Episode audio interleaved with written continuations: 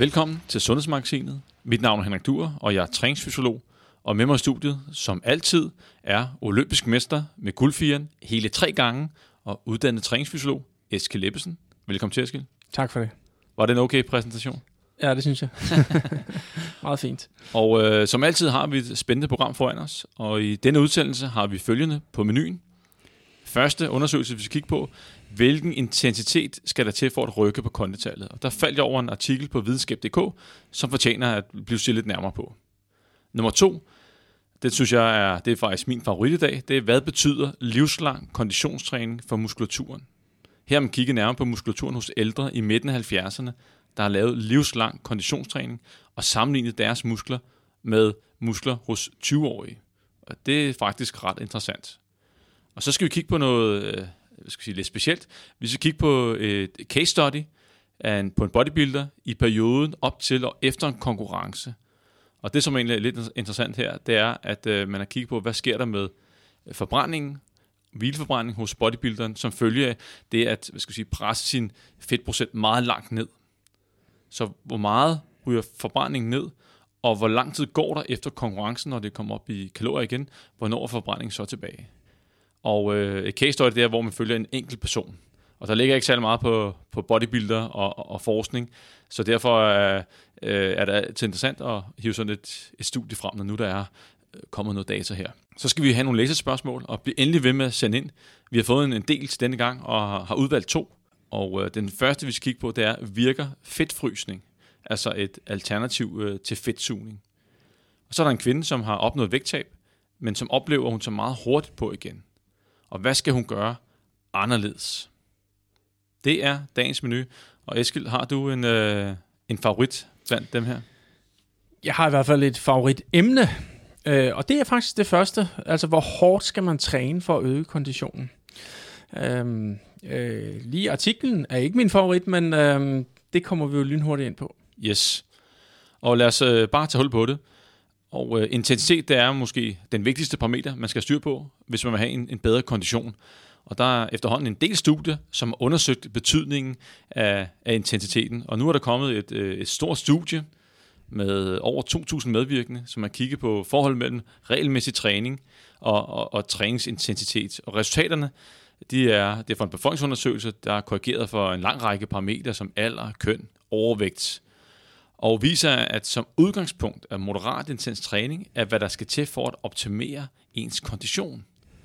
Og øh, der er der sådan lige en indledende tekst til, til videnskab punktum d k, og jeg tænker, mm, moderat intensitet. Øh, og lad mig sige med det samme, jeg er måske ikke helt fan af den artikel, der er lavet inde på videnskab punktum d k, og øh, måske er det gået lidt for stærkt.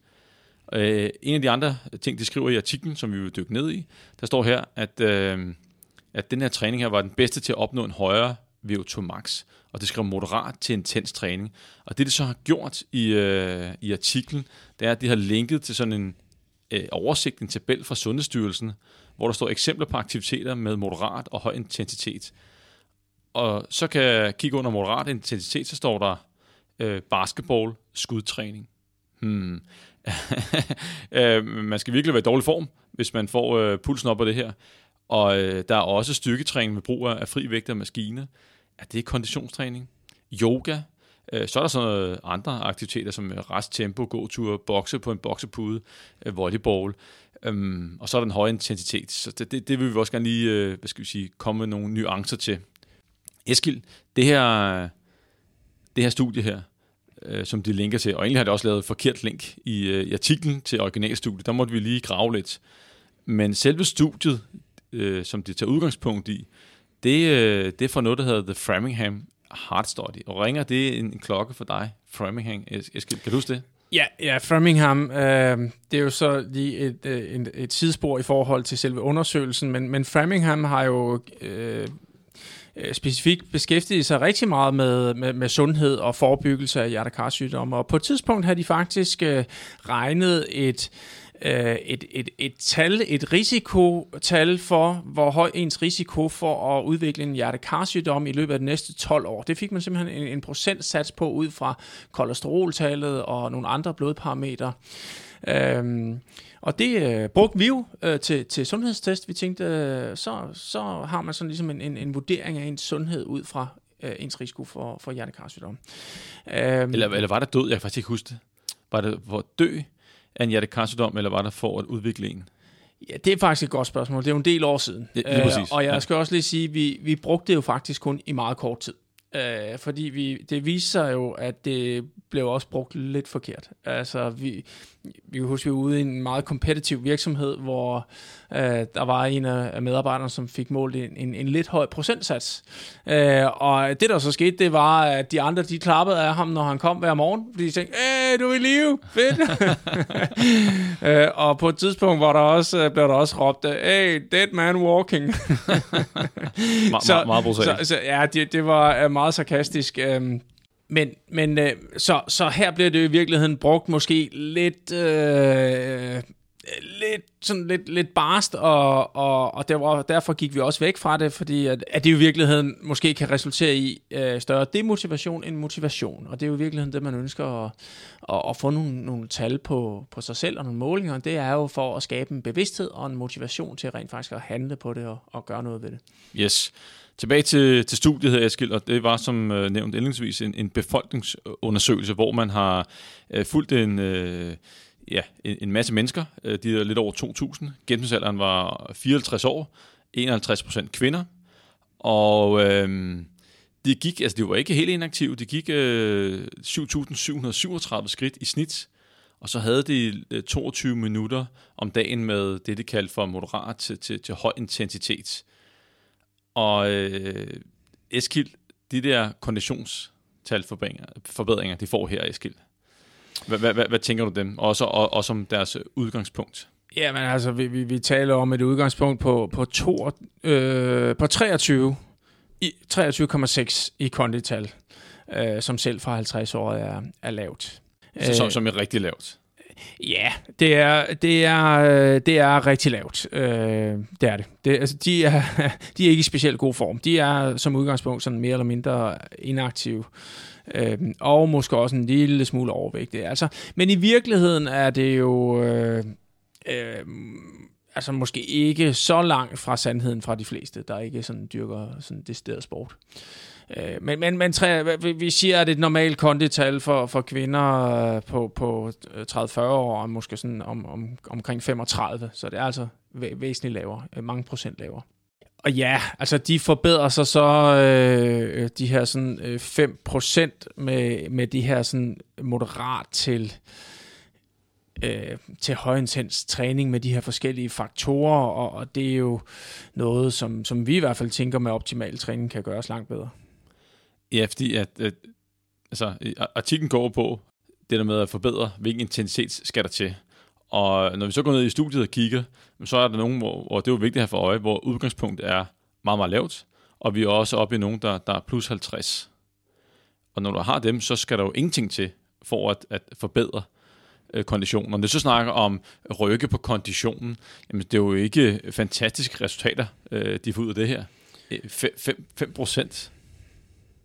Er det, er det god konditionstræning, Eskild? Nej, nej, det er det, det er det ikke. Øh, og, og, og nu er vi også lidt tilbage til, øh, til, til de her aktiviteter, som du refererer til, øh, som er meget, meget, meget flydende. Altså øh, noget med at, at, at, at lave styrketræning og øh, skyde på mål med en basketball. Altså, det, altså det, det er jo sådan lidt... Øh, det kan sagtens være rigtig god konditionstræning, hvis du er dårlig til at skyde, og hele tiden skal løbe efter bolden, øh, fordi du skal hente den. Så er det klart, at jamen, så bliver det måske i virkeligheden en god konditionstræning, men, men hvis det er bare sådan at gå lidt rundt og, og hente bolden og skyde den op, jamen øh, så... Øh, skal man være i ret dårlig form, før at det overhovedet er middelintensitet.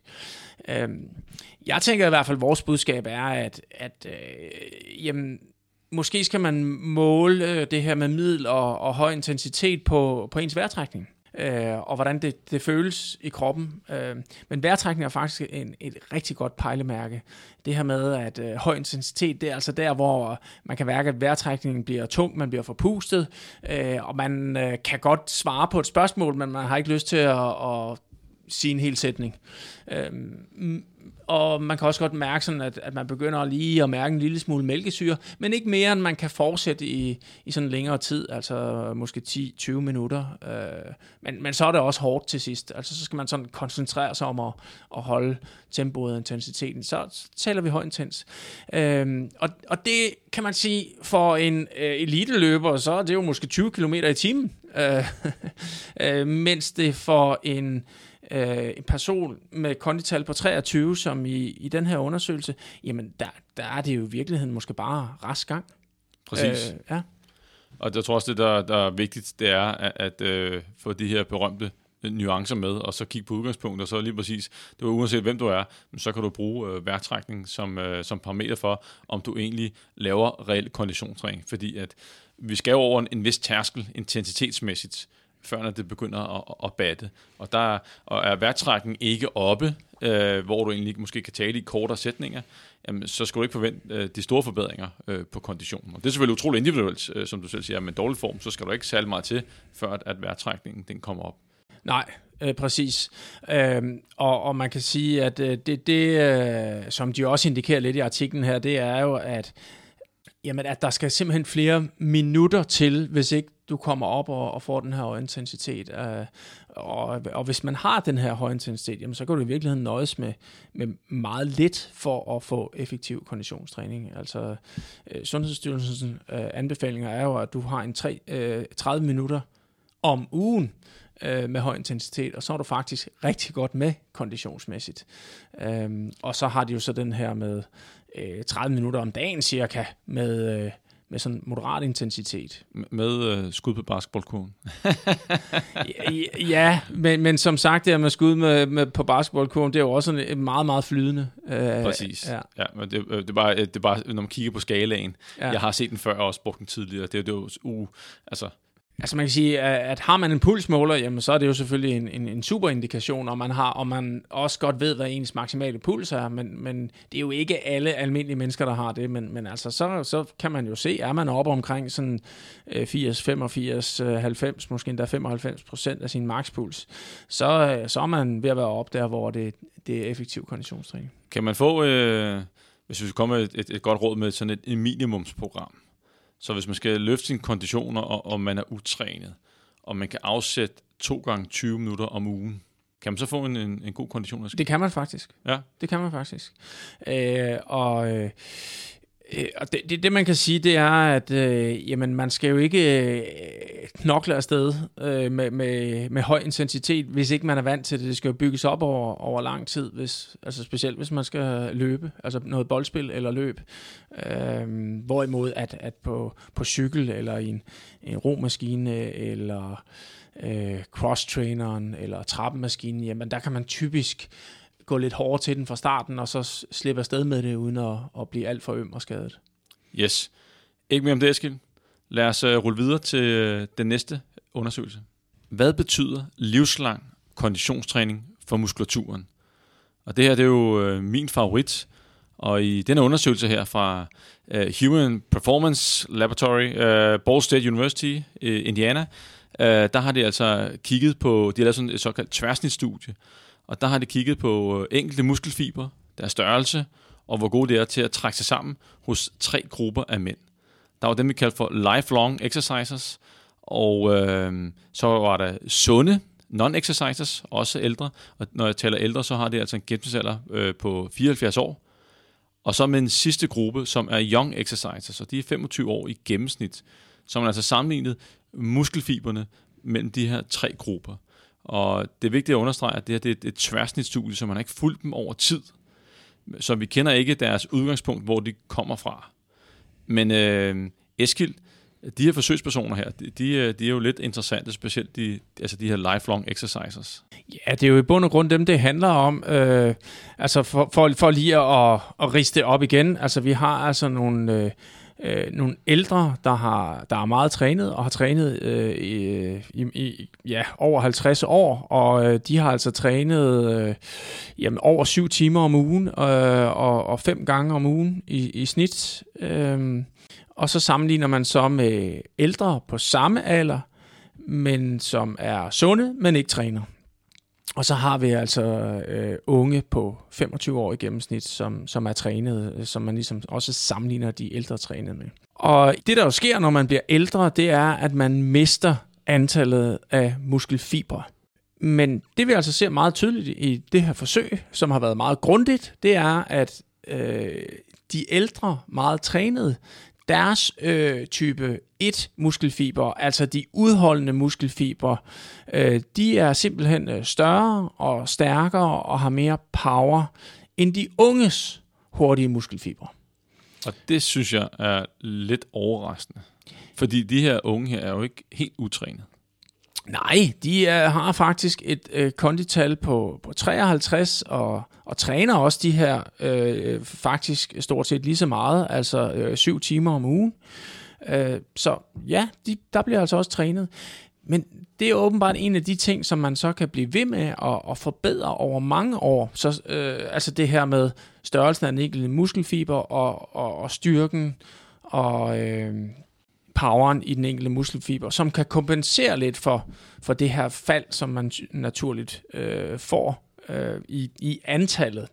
Øh, og øh, jamen, vi ser jo så også, at de, øh, de ældre utrænede, jamen, øh, jamen de, de har jo så heller ikke større øh, type et øh, fiber.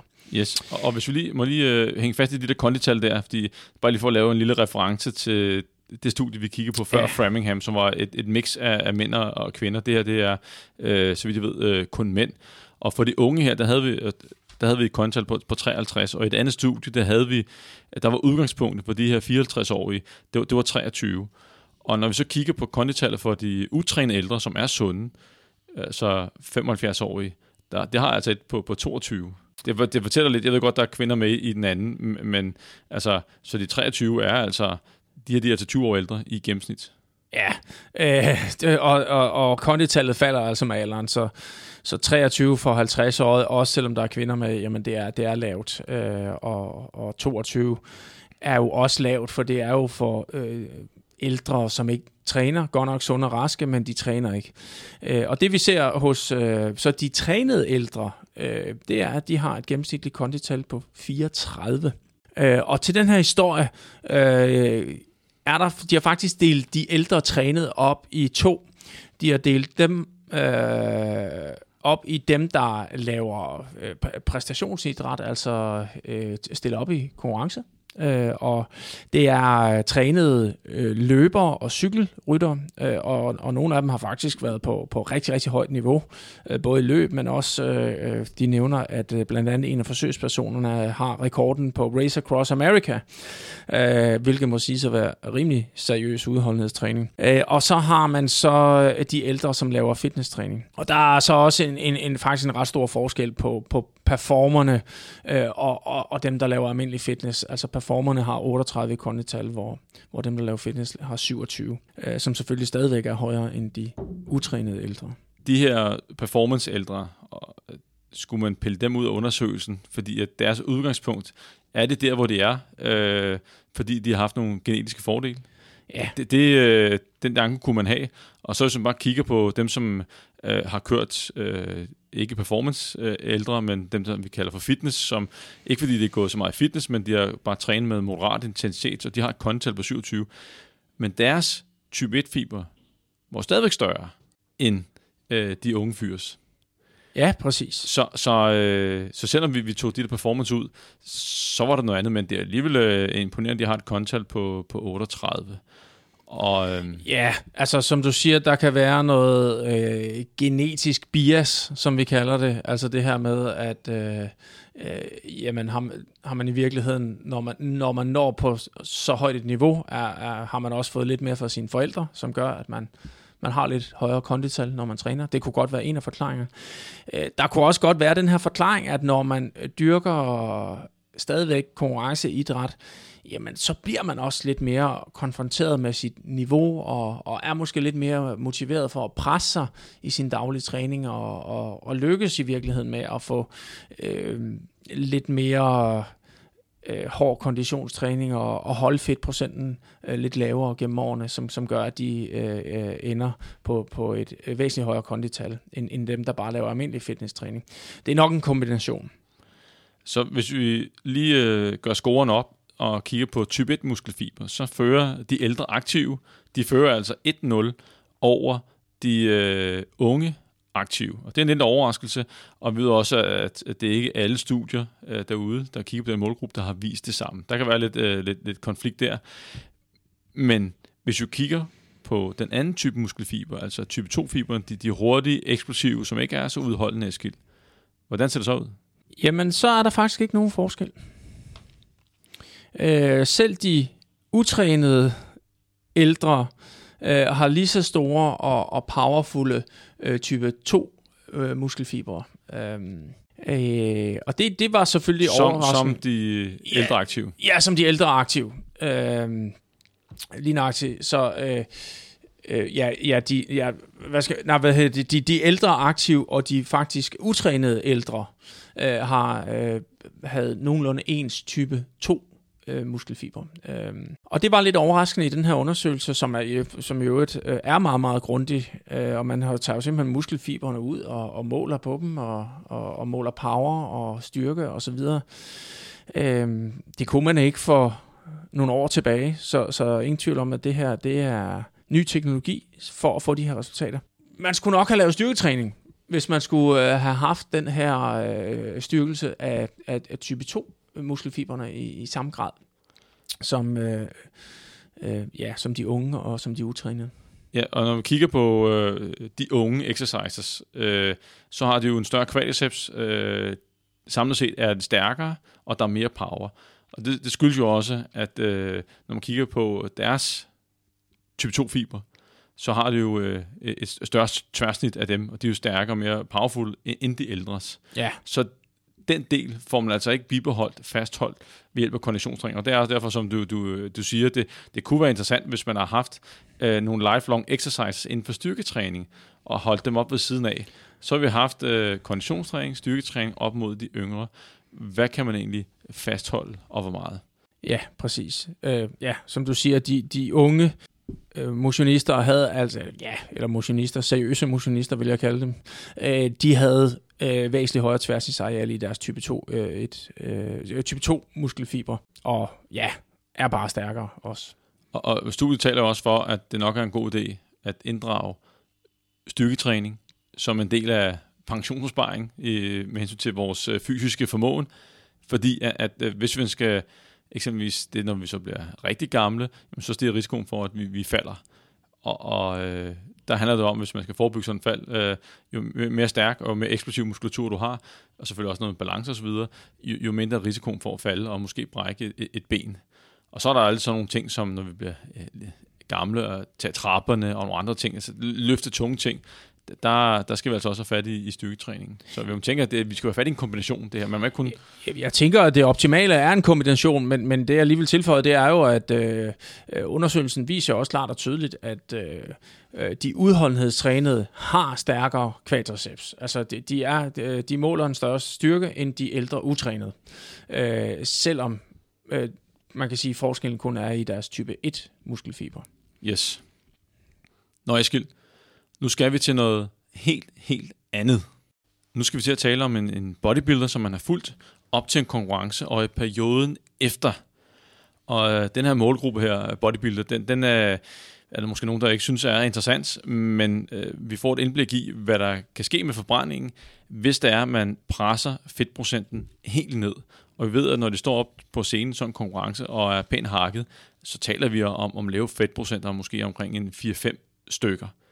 Og bodybuilding, det er jo noget, som måske ikke har medicinsk interesse. Det er en lille sport, og, og derfor er der måske sige, få, få undersøgelser på området, og der er også få forsøgspersoner at tage. Og derfor er det interessant, når der dukker sådan et case study op, og se på, hvad sker der egentlig? Vi skal huske, at vi taler kun om én person, og man må ikke øh, lige kunne ekstrapolere det ud til alle mulige andre, fordi der er altid den individuelle forskel.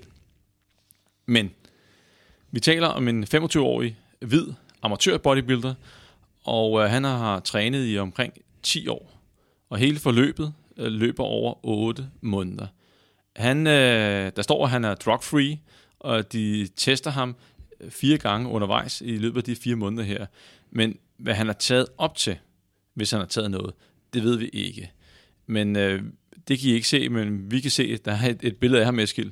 Altså, han, han er jo ikke, han er jo ikke helt lille, og hans kropsvægt er heller ikke helt i bunden.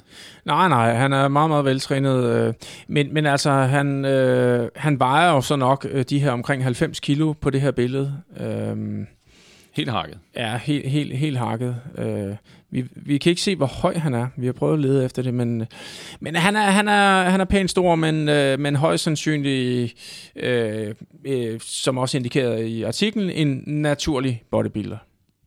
Og øh, de måler så på en masse parametre. Øh, en ting er selv hvilestofskiftet. Det gør det på noget, der hedder en Cosmet Fitmate. De, øh, de tager blodprøver, og det er jo interessant at kigge på, hvad sker der sådan noget som med testosteron, hvad sker der med øh, stofskifthormonerne. Det er sådan noget, der hvad skal vi ved bliver påvirket af, af kraftige øh, kalorieunderskud over, over lang tid, så kan det blive, blive presset ned. Hvordan ser det ud i, i hans tilfælde? Og det som... Øh, typiske bodybuilder er gode til fitnessfolket. De, de er gode til at øh, hvad skal jeg sige, nogenlunde stabile med deres kostregistrering. Og ham her, han, han har kostregistreret otte måneder i streg. Og det er altså en, en, en præstation øh, i, i sig selv. Og så er det målt fedtprocenten på to måder. Det ene er med bioimpedans, som hjælper en InBody syvoghalvfjerds. Og så har de brugt den klassiske øh, hudfolds- eller tangmåling. Og Eskild, hvis vi lige starter med at, at, at kigge på... hans vægt. Altså han, han lægger ud med sådan cirka tre tusind kalorier i, i snit, og der, han starter på omkring nioghalvfems komma fem kilo, og så taber han så øh, stille og roligt et kilo, øh, cirka, i, i snit. Og vi ved, at når folk taber sig, og der ryger noget fedtmasse og også noget muskelmasse i hans tilfælde, hvad, hvad sker der så med øh, forbrændingen? Den falder.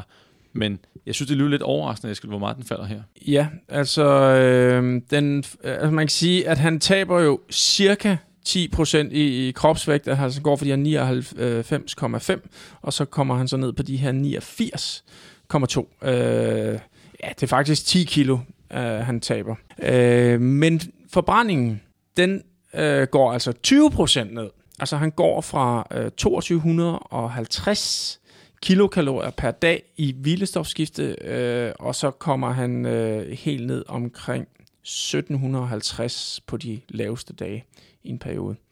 Og det, det er altså, altså det, det er jo fire hundrede halvtreds til fem hundrede kalorier, der ja. pludselig mangler. Ja, præcis, så, som, som bare ikke bliver forbrændt. Øhm, så så det, det er jo noget af det, vi også har været inde på tidligere. Når man nu taber sig, jamen øh, så... Øh, har man selvfølgelig mindre masse, øh, når man går rundt og bevæger sig og så videre, som gør, at man forbrænder mindre, men, men her taler vi om hvilestofskiftet. Øh, og det falder selvfølgelig, ved, hvis man taber muskelmasse. Øh, men der sker også et yderligere fald ved, at du spiser mindre. Kroppen re- responderer altså ved at og lukke lidt ned for forbrændingen, øh, måske spare lidt på energien, øh, eller også er der den her termogenese, altså det, når du spiser, så går noget af energien rent faktisk til at, øh, øh, altså, ja, til at, at fordøje maden, og så videre. Og, og, og her, der har vi jo selvfølgelig med en, en speciel situation at gøre, og man skal også selvfølgelig passe på med at ekstra, ekstrapolere det her til, til almindelige mennesker, der skal tabe sig, som har en, en langt højere fedtprocent. Så man må ikke lige, lige tro, at bare fordi man taber øh, ti kilo, som han gør, så mister man øh, fire hundrede halvtreds til fem hundrede kalorier i, på hvilestofskiftet. Øh, man ved ikke så meget om, hvad, hvor meget det betyder, øh, når fedtprocenten er lav, kontra den er høj, og, og, og man skal tabe sig. Men det, som jeg også hæfter mig med her, Eskild, det er, at han taber ti kilo, og de fem af dem er muskelmasse. Au. Ja, specielt når man nu er bodybuilder, og al træning er bygget op om at have stor muskelmasse og se stor ud, have en høj muskelmasse. Men selv for så fokuseret og seriøs en bodybuilder, der taber han altså muskelmasse. Og, og som du siger, normalt så beskæftiger os med folk, der har en for høj fedtprocent og skal gå ned til en normal fedtprocent. Her, der taler vi altså om en, som går fra en meget, meget lav fedtprocent på, ja, hvis vi tager InBodyen her, så går han fra ni komma fem i fedtprocent og, og, og så ned til fem komma seks. Altså han går fra en lav fedtprocent til en meget, meget lav fedtprocent. Øhm, og der følger altså noget muskelvolumen med os. Så det viser bare, at, at, at hvis man sådan går lidt til ekstremerne med at skal ned på en meget lav fedtprocent, jamen så, så kan det faktisk nærmest ikke lade sig gøre uden at, at, at tabe muskelmasse. I, I princippet kunne det måske godt lade sig gøre, hvis man kommer også fra en, en, en lav muskelmasse, og så begynder det sted at lave styrketræning, så kunne man jo i teorien godt holde, holde på den. Ja, og i det tilfælde er, må vi forvente, at hans muskelmasse er nogenlunde makse ud, hvad den kan være. Ja, da han og, starter. Ja, og så er der faktisk kun én vej. Og det er jo ikke fordi, at han gør, hvad han kan for at holde på muskelmassen, fordi den her mand her, han laver rocker meget øh, styrketræning. Øh, det, det er jo øh, fem til seks træninger per, altså, om ugen, og det er jo heller ikke fordi, at han, han går ned på protein. Det, det, vi, vi har altså nogle, nogle relativt store mængder, når vi lige kigger igennem. Altså, han, der er mange dage, hvor han ligger På, på tre hundrede gram øh, protein. Ja. Altså, vi er over tre gram per kilo kropsvægt per dag. Ja.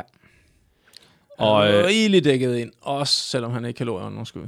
Ja, og, og alligevel så taber han så meget muskelmasse. Det er jo halvtreds halvtreds. Det er halvtreds procent af, af, hvad hedder det, øh, af, af vægttabet, der kommer fra muskelmasse. Normalt vil man sige, hvis det var, at du var øh, utrænet, og du så i gang med at tabe dig, du ryger kalorieunderskud, du har tabt ti kilo, og du, altså, du taber dig uden at træne, jamen, så vil man tabe øh, femten til tyve procent øh, muskelmasse.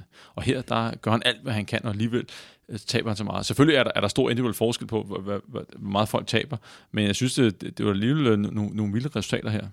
Med til historien, så skal vi måske fortælle, at, øh, at øh, han jo også går ned i kulhydrater. Specielt de her nogle dage inden selve konkurrencen, går han helt lav på, på kulhydrat. For at spise kulhydrater de sidste to dage op til at lave den her carbo-loading. Øh, og, og det, der sker, det er, når du øh, holder dig væk fra kulhydrat, jamen øh, så er enzymaktiviteten ekstra aktiv, og, og musklerne vil simpelthen suge til et langt, langt højere niveau, øh, som gør, at øh, han faktisk øh, lagrer meget mere kulhydrat, øh, op, altså står øh, på konkurrencen faktisk med øh, langt større glykogendepoter end musklerne. Og det vi skal huske, det er, at øh, et gram glykogen binder cirka fire gram væske, eller op til fire gram væske.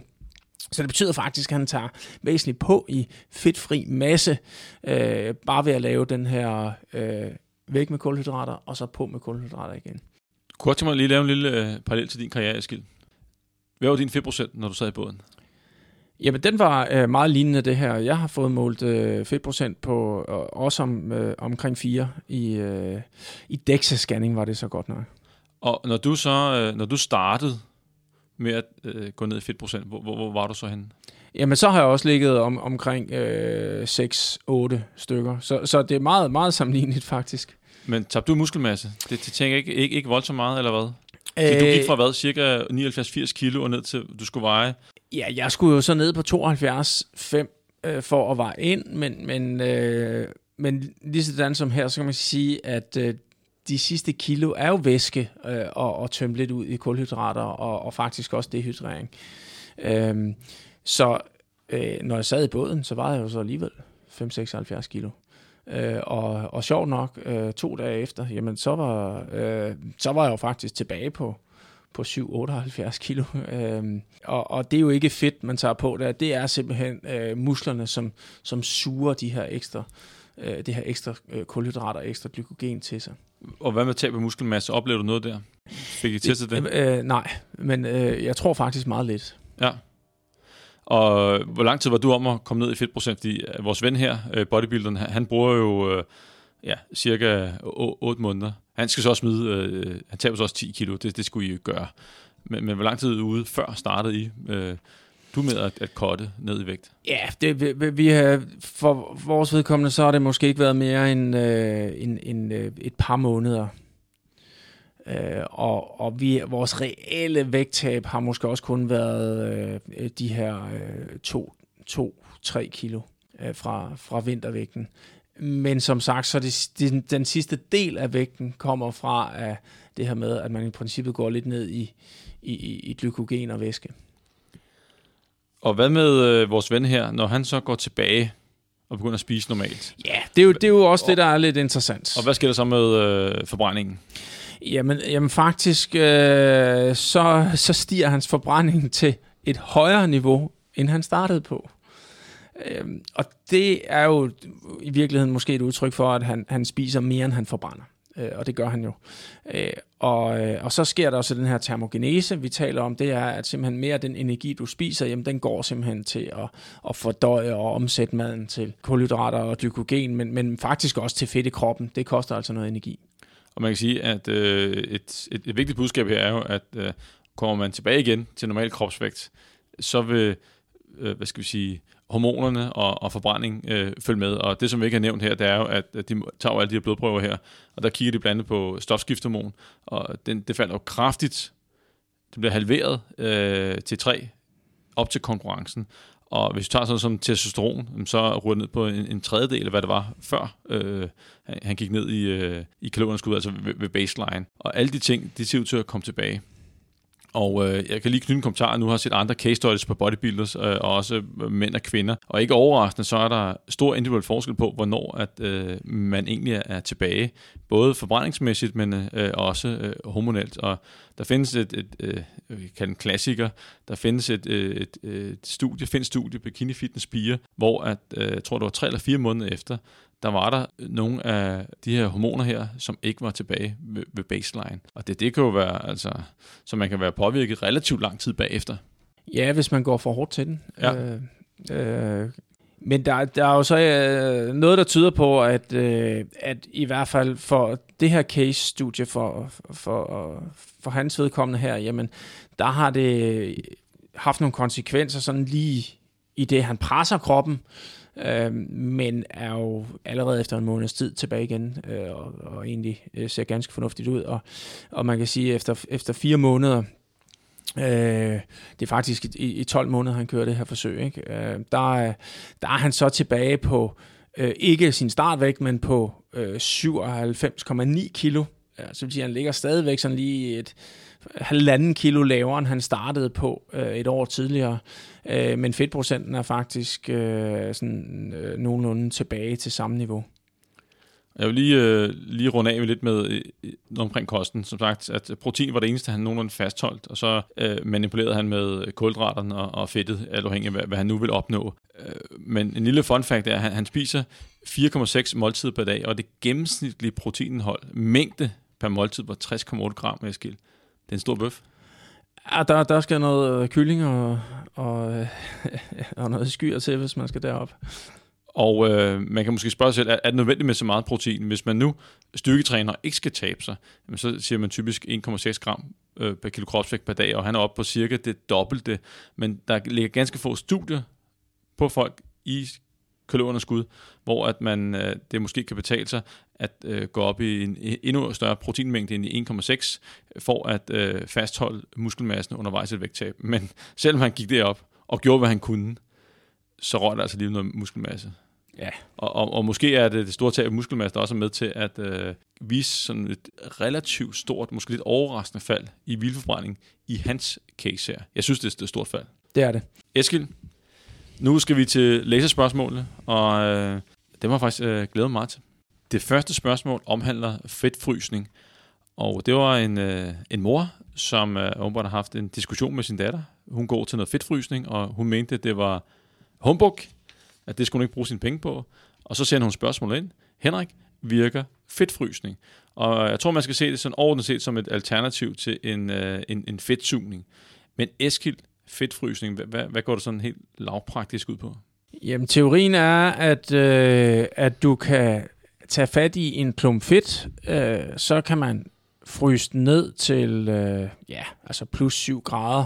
Men det vil så øh, teoretisk dræbe nogle af de her fedtceller, øh, som så bliver udskilt over, over de næste to til tre måneder. Øh, Du kan også godt øh, tabe. Når du taber dig, så bliver, så bliver fedtcellerne mindre, men, men man taber i princippet ikke antallet af fedtceller. Så, så det er et spørgsmål om at, at, at, at komme af med, med mængden. Man, man slipper altså ikke for at spise mindre, end man forbrænder, kan man sige. Øh, men teoretisk set, så omkring de her femogtyve procent skulle man kunne komme af med. Øh, I det område, der bliver forresten. Ja, i, i det område, vel at mærke. Og der kan man så få, mås- måske... så kan man så få lavet den her fedtfrysning på hagen, eller på, øh, på maven eller øh, på låret eller nogle bestemte steder, hvor man, hvor man sådan synes, at øh, fedtet er lidt genstridigt. Øh, det er jo som udgangspunkt, så er det jo ikke beregnet til overvægtige, øh, men til dem, som har tabt, så man måske lige sidder med noget genstridigt fedt, som, som man ikke helt kan komme af. Ja, lidt af de folk, der vælger sådan en, øh, en fedtsugning. Ja, yeah, det er så, et alternativ så, til fedtsugning. Ja. Ja, og nu, nu, nu nævner du også femogtyve procent, og der er lavet nogle undersøgelser på det her, Eskild, og, og vi gik jo også i dybden med for at finde ud af, jamen, hvad ligger der egentlig af studier øh, på det her? Og øh, jeg faldt over sådan et, et review, hvor at, øh, de har kigget på toogtredive studier, og det er sådan et relativt nyt review. Og Eskild, du var ikke sådan, øh, forfatteren var ikke ligefrem øh, imponeret over kvaliteten af de studier, der er derude. Nej, øh, altså øh, mildest talt så har øh, så, så viser øh, det her review øh, af de her toogtredive øh, undersøgelser, at der er altså en del problemer med med ja øh, faktisk stort set alle undersøgelserne. Øh, blandt andet øh, altså selve designet af undersøgelsen, der har ikke været kontrolgrupper, eller bare sådan hele setup'et har ikke været ordentligt. Man har brugt måske billeder som dokumentation for effekten. Øh, Og så det her med øh, integriteten, altså øh, har, har, er det lavet af producenterne, øh, så kan man jo mistænke dem for, at, at resultaterne også bliver sådan lidt derefter. Øh, så der er altså nogle, nogle øh, interessekonflikter i mange af de her undersøgelser, som gør, at, at det her review faktisk konkluderer, at, at de eksisterende undersøgelser, øh, jamen, de er faktisk ubrugelige. Øh, men på den anden side, så øh, bliver der også åbnet op for, at, øh, at, man, at der måske er grobund for at lave noget mere, Øhm, nogle ordentlige undersøgelser øh, med, med ordentlige kontrolpersoner og, og et ordentligt setup, øh, som, som så måske vil øh, øh, bruges som en bedre konklusion på, om, om det virker eller ikke virker. Ja, blandt andet også, hvis, hvis du ikke har en kontrolgruppe, og, og specielt hvis du ikke kontrollerer kosten i, i nogle af de der, hvad skal vi sige, ikke så gode studier. Jeg kan godt forestille mig, at hvis jeg køber sådan en behandling, nu skal der ske noget, jeg skal have vaskebrætter frem, jeg skal fjerne noget fedt under hagen, så får jeg min første behandling, og så køber jeg et, et dyrt forløb. Må ikke også, jeg begynder at overveje, hvad jeg putter indbords. Bare sådan helt uh, automatisk. Så, så, så, så nogle af de ændringer, man ser på de der billeder, de har taget, som er svært at kvantificere, skyldes det, at, at folk uh, måske underbevidst, eller har, har, har spist lidt mindre. Spis sundere. Ja, måske begynde at motionere. Nu skal der ske noget. Præcis. Nu skal jeg jo sige, vi har jo ikke været igennem de her toogtredive undersøgelser, øhm, øh, og, og, men, men der er sådan lidt reference til, at, at nogle af dem har også øh, registreret noget kost og så videre, men, men alligevel ender konklusionen op med at blive, at, at, at der, er nogle, der er nogle problemer med Øh, ja, langt, øh, langt de fleste af de her undersøgelser, og, og, og nogle af dem viser sig også, at, at der ikke rigtig er et resultat og så videre. Men øh, jeg tænker herfra, kan vi ikke øh, udelukke, øh, der kunne være noget om det. Vi ved det bare ikke endnu, øh, og umiddelbart er der ikke noget, der tyder på, at, at det er øh, noget, der er super effektivt. Det må være øh, vores svar. Lad os øh, hoppe direkte til videre til det sidste læserspørgsmål, Eskild. Ja. Og øh, det er en, en, en kvinde, som øh, hun skriver, har siden årets start tabt ti kilo, har trænet og spist fornuftigt, har prøvet at holde mig på ca. femten hundrede kalorier. Spørgsmålet går på, hvornår og hvor hurtigt må jeg øge til de to tusind to hundrede kalorier, som jeg forbrænder. Hvis jeg bare spiser den ene, fra den ene dag til den anden, så tager jeg på fra dag et. Synes virkelig, det er svært at spise øh, en smule mere, uden at tage på igen. Hun løber tre gange om ugen, cirka fem kilometer, og træner fitness tre til fire gange. niogfyrre år, en komma fireogtres høj, toogtres kilo. Og hun siger tak for en fantastisk podcast. Det er måske derfor, hun fik spørgsmålet igennem. Nej, øh, vi synes, øh, spørgsmålet var, selvfølgelig var øh, super relevant. Men, men øh, nummer et, øh, vi kan lige stille spørgsmålstegn ved, at hvor hurtigt hun må øge til to tusind to hundrede kalorier. Hvor ved hun fra, at det er to tusind to hundrede kalorier, hun bruger? Det må være et eller andet øh, estimeret formel-agtigt noget. Jeg tror ikke, at hun har fået mål på det. Så det, det må være kvalificeret gæt. Ja, og, og, men det er, der er bestemt heller ikke ved siden af. Det tror jeg heller ikke. Øh, to tusind to hundrede bør bestemt være øh, et, et realistisk øh, indtag med, med hendes størrelse og aktivitetsniveau, øh, altså uden, øh, som, som vægt vedligeholdelses øh, øh, ja, energiindtag. Men, men for at svare på hendes spørgsmål, øh, så er vi jo tilbage til bodybuilder-historien, altså det her med, at, at har man ligget på et lavt øh, kalorieindtag, typisk også måske lidt lavt øh, øh, kulhydratindtag, og så begynder at spise kulhydrater, så vil kroppen faktisk suge ekstra meget kulhydrat i selve musklerne, og også bindvæske. Øh, og, og det, hvis hun bare går op på to tusind to hundrede kilokalorier på dag et, øh, jamen, øh, så kan hun måske tage, hurtigt tage et par kilo på, øh, måske endda mere. Øh, men hvis hun holder den på de her to tusind to hundrede kilokalorier, så, øh, jamen, så vil noget af det også ryge af igen. Øh, fordi at glykogendepoterne også vil, vil stabilisere sig lidt mere på, på det nye niveau. Det er den ene ting, men den anden ting, som vi også så med bodybuilderen, det var, at øh, det kan godt være, at hun sådan beregningsmæssigt skal ligge omkring to tusind to hundrede kilokalorier, men der kan, det kan være, der går helt op til en måned, før at hun rent faktisk øh, har en forbrænding, der, der svarer til to tusind to hundrede kilokalorier. Ja, fordi det er også et spørgsmål om, har hun tabt muskelmasse, og der er også noget såkaldt, øh, eventuelt noget metabolisk adaptation, som lige skal udligne sig, der hvor der er et lille fald i stofskiftet, og det er altid lidt individuelt der. Og øh, selvfølgelig skal hun ikke bare lige hoppe op syv hundrede kalorier fra den ene dag til den anden, så får hun en kæmpe chok. Og jeg kan godt forstå, at, at hvis man har kæmpet i lang tid, og for at komme ned på en vægt, man gerne vil have, så er man da hundrede for at, at tage det helt på igen. Og hvis man så lige pludselig ser et vægthop fra den ene uge til den anden på et til to kilo, så, så kan jeg godt forstå, at man, man bliver bekymret. Så jeg tænker, at tanken er, at hun tager en, en rolig opstigning, og så måske hver anden uge lige lægger hundrede kalorier på. Så er der lidt mere energi til træningen. Øh, måske taber hun så lidt yderligere, men hvad skal vi sige, det bliver en, en, en blød kurve opad. Og så hvis hun så løbende lige holder øje med fedtprocenten, så kan hun se, hvornår begynder fedtprocenten at stige. Og så skal man måske overveje at, at tage det roligt med, med kalorieøgningen. Øh, så kommer hun langsomt tilbage igen, og så kan hun finde sin, sin reelle ligevægt. En ting er den, den beregnede ligevægt, men hvad den virkeligheden kommer til at ligge på, Øh, der vil jeg gå sådan frem, stille og roligt op igen. Ja, det, det, det er jeg fuldstændig enig i. Øh, men det man også kan sige, det er, at øh, nu skriver hun, hun, hun vejer toogtres kilo. Øh, men det er jo i princippet også en, en måske et, øh, omkring et kilo for lavt øh, i, i forhold til øh, en, en ligevægt med omkring to tusind to hundrede kilokalorier, fordi man har simpelthen gennemsnitligt lidt, lidt større glykogendepoter, som, som binder væske. Og husk, at glykogendepoter med væske er jo fedtfri masse. Uh, det, det, det er sund vægt. Uh, og man har mere i, i, i mavetarmsystemet og så videre gennemsnitligt. Så, uh, uh, så, så ja, altså hvis hun skal holde en stabil vægt på toogtres, så skal hun jo så i, i bund og grund smide et, et kilo mere. Uh, ja.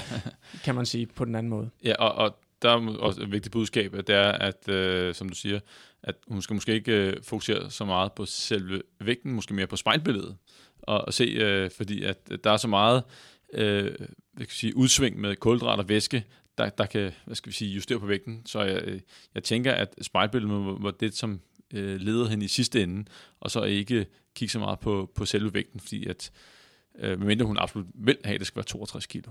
Ja, men en... Øh...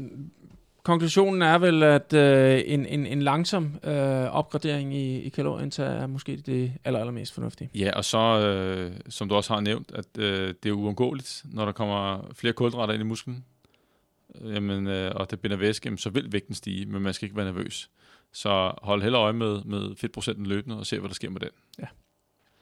Eskild, det var som alt for denne gang her, og endnu en gang øh, tusind tak, fordi at, øh, du dukkede op og...